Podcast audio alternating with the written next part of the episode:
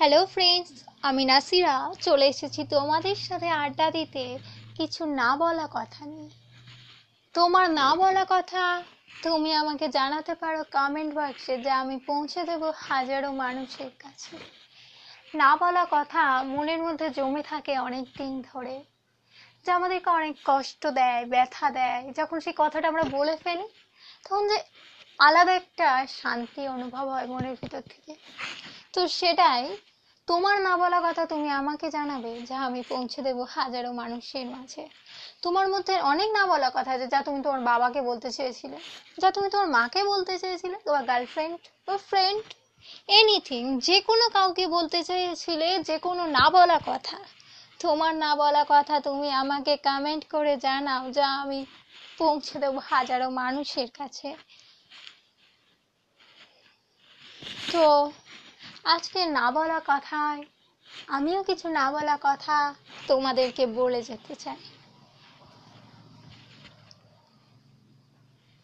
তুমি যেমন চাও তোমাকে কেউ ভালোবাসুক, আমিও চাই আমাকে কেউ ভালোবাসুক।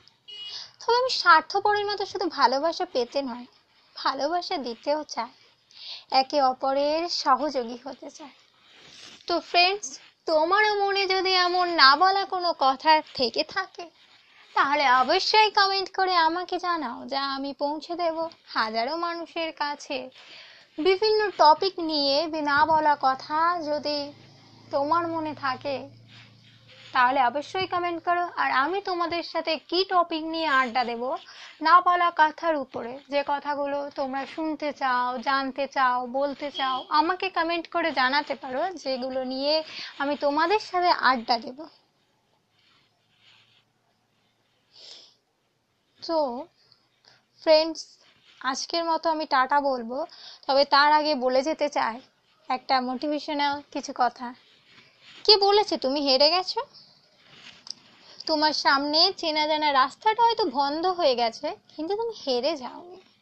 খোঁজ নিয়ে দেখো, তোমার আশেপাশে অনেক রাস্তা আছে, যেগুলো খুঁজে পেলে তুমি তোমার গন্তব্যস্থলে একদিন ঠিকই পৌঁছে যাবে।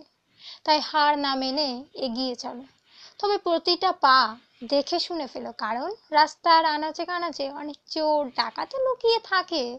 আর তাই কোনো রাস্তায় পা দেওয়ার আগে খোঁজ নিয়ে দেখা উচিত রাস্তাটা তোমার জন্য ঠিক কিনা। ঠিক রাস্তাতে চলতে পারলে খুব সহজেই তুমি তোমার গন্তব্যস্থলে পৌঁছে যেতে পারবে। তো আজকের মতো আমি নাসিরা বলছি টাটা। তোমার না বলা কথা আমাকে কমেন্ট করে জানাও যা আমি পৌঁছে দেবো হাজারো মানুষের কাছে। টাটা!